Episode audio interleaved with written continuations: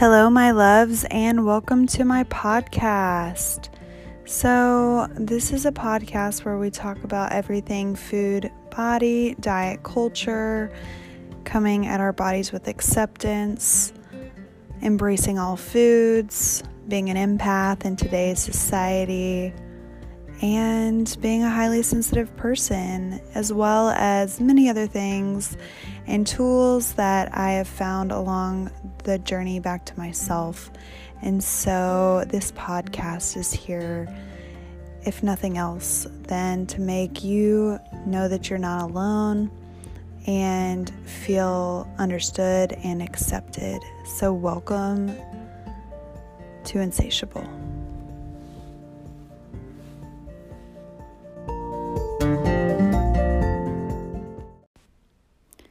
Hello, hello, everybody. So, today's episode is going to be on the three forms of restriction. And I know these so well because this is what a big part of my food and body journey has been about the last, well, 20 years of my life. But a lot of the information that I'm going to talk about, um, I have learned from different resources, including there's a book called The Fuck It Diet by Caroline Dooner. And so I wanted to give her credit and also recommend you read her book, follow her on Instagram.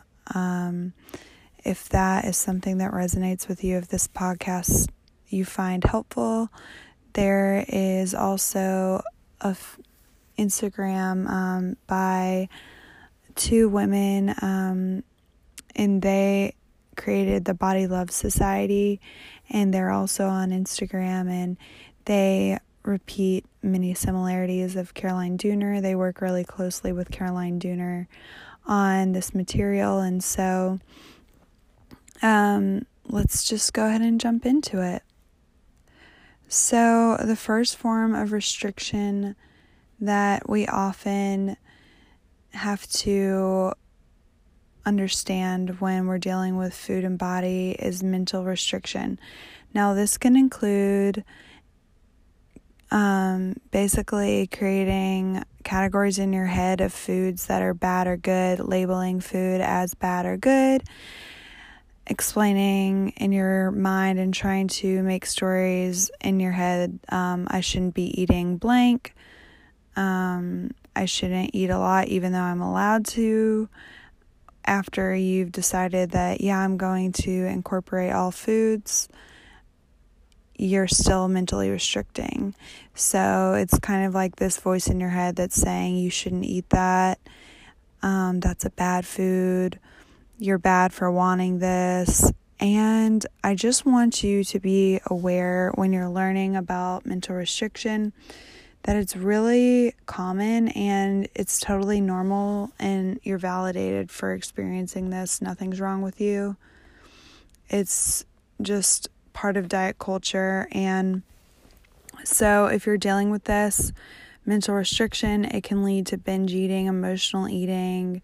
Um, just feelings of shame and guilt. So, even if you're allowing yourself to indulge in certain foods, um, or not even indulge, but just eat all food, if you're still eating it with shame or guilt or remorse, it's still going to fuel the fire around binge eating, emotional eating. Now, I wanted to talk about some solutions for this. So,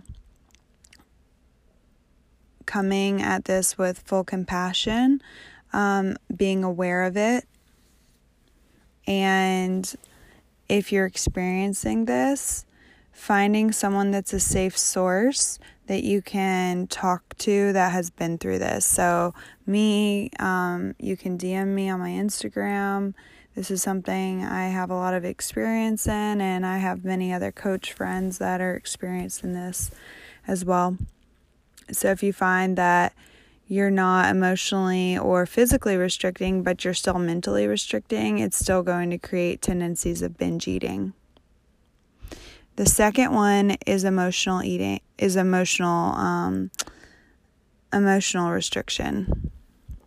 Now, if you're emotionally restricting, that means you're cutting yourself off from expressing emotions and you're more likely to numb them with food.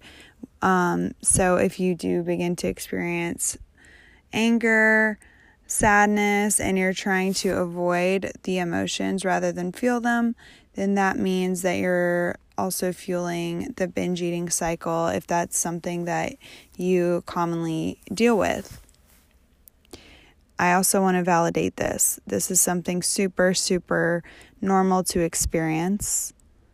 You're not crazy. Nothing's wrong with you if you're not like, oh, I'm okay with feeling my feelings. Yeah, we are taught in our society to be uncomfortable with people crying, to be uncomfortable with anger, expressions of anger. And if people are expressing these things in a healthy way, it's not even going to really necessarily need to come out in a public place. But if you're not taking good, proper self care and expressing emotions at home, journaling, um, connecting with friends that deeply care about you, it's going to come out and through all kinds of things through numbing with food, alcohol, drugs, um, smoking social media, Netflix binges. I mean, all of that is just a form of numbing. So, how, what is our solution for emotional restriction? Our solution for emotional restriction asking someone for a feeler. Um, this is going to be someone that's really, really a safe space for you, and that you can simply just call them, allow them just to listen to you and to hold space for you to express what you're what's coming up for you, what emotion you have on your heart, um, what physical sensations you're handling. Sometimes our emotions are held just simply in the body, and maybe you're not even aware of them. So you might be breathing shallowly and you have a sense of tightness in your throat. That's emotion. Emotions are just chemical responses to your thoughts. So if you're having really negative thoughts and then they're fueling these negative emotions, they have to go somewhere and they have to move and then they also need to be understood and heard. So if you're just numbing them or avoiding them, you can commonly this can be dealt with through binge eating. So, in order to get out of the binge eating cycle, we do have to feel the emotion. Some other ways we can do this are through journaling, if that is something that is comfortable for you. Um, and yeah, some of these might sound cliche, but they're proven to help. Um, and you can always you know, get rid of your journals. If you're afraid of someone finding your deepest thoughts and feelings in a journal, you can throw them away, you can burn them when you're done. There's no one saying you have to keep them in a drawer. And, like, I know that's a fear of people commonly, including me. This was like one of my holdups as well with journaling. So sometimes I'll burn it or throw it away if I'm worried about someone seeing it, which I mean, I'm, I don't really care anymore, but I used to care about that. Okay, and the last form of restriction that can fuel binge eating and emotional eating is physical restriction. This is my favorite topic. so, this can be fueled by overexercise. And if maybe you're not an overexerciser, but you're a food restrictor or both. Um, it's common to maybe struggle with both, but if you are restricting your food, um, you're limiting your calories, you're counting your calories, counting your macros.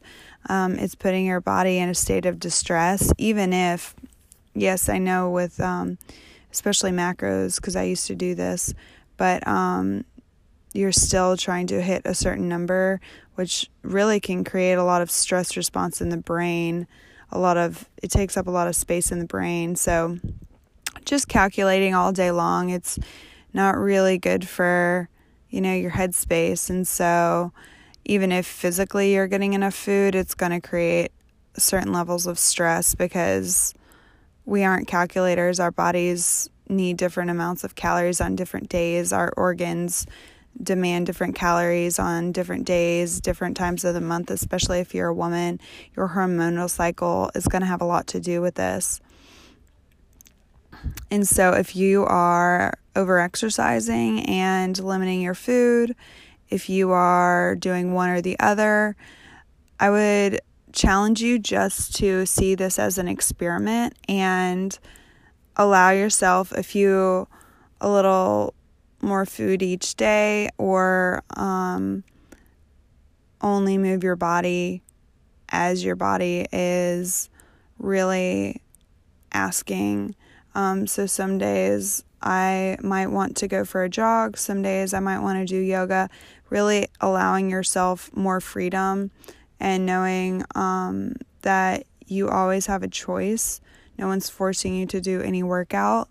This was a big piece for me in allowing my body to just move the way it wanted to move and not feeling like I was having to go like compete at the gym each day because that was fueling a lot of stress and creating a lot of um, adrenal fatigue for me which is something I'm currently recovering from, and I'm pretty open about it. So, um, adrenal fatigue can be caused by overexercise, it could be caused by just really high levels of stress, which keeps our body in fight, flight, or freeze, which is an anxiety response.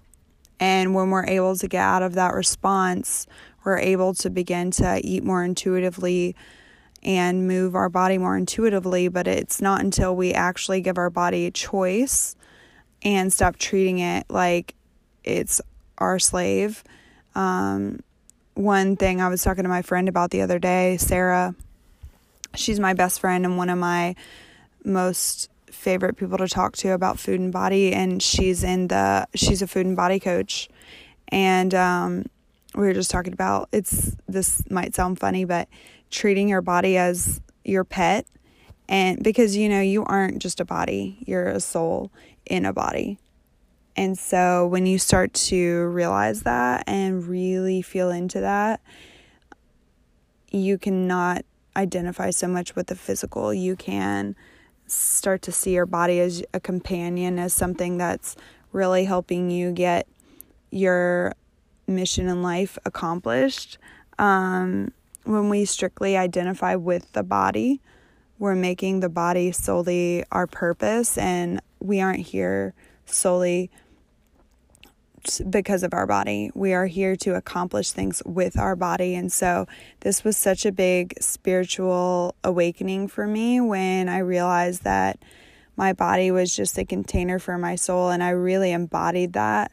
I know it might sound strange or woo woo or whatever, but it's true. If it doesn't matter what you believe, we aren't just here by accident. And so when we actually begin to see the body as the companion and we stop mentally, emotionally, and physically restricting it, it can help us accomplish our greatest dreams, our our most you know, the things we most ins- inspire. I'm sometimes I stumble over my words, but the things that we really truly desire in life, our bodies are here to help us accomplish that. So, I just wanted to go over these three forms of restriction and also remind you that anything that you're experiencing with three forms of restriction, you're not alone and it's totally validated and normal anything that you're experiencing. And so I hope this was able to bring you some good tidbits and you're able to carry it into your week. And thank you so much for joining me. I hope you guys have a wonderful day. And um, you can follow me on Instagram, Emily underscore McConnico. That's E M I L Y underscore M C C O N N I C O. Thank you.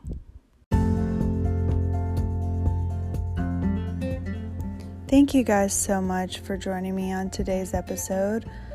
You can find me on Instagram at Emily underscore McConnico and Facebook, Emily McConnico. I have a private Facebook group if you want more support. So feel free to DM me on Instagram or Facebook and I can get you added to that group.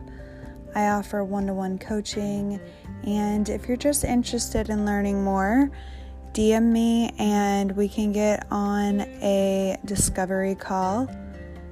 Thank you so much, and I can't wait to see you on my next episode.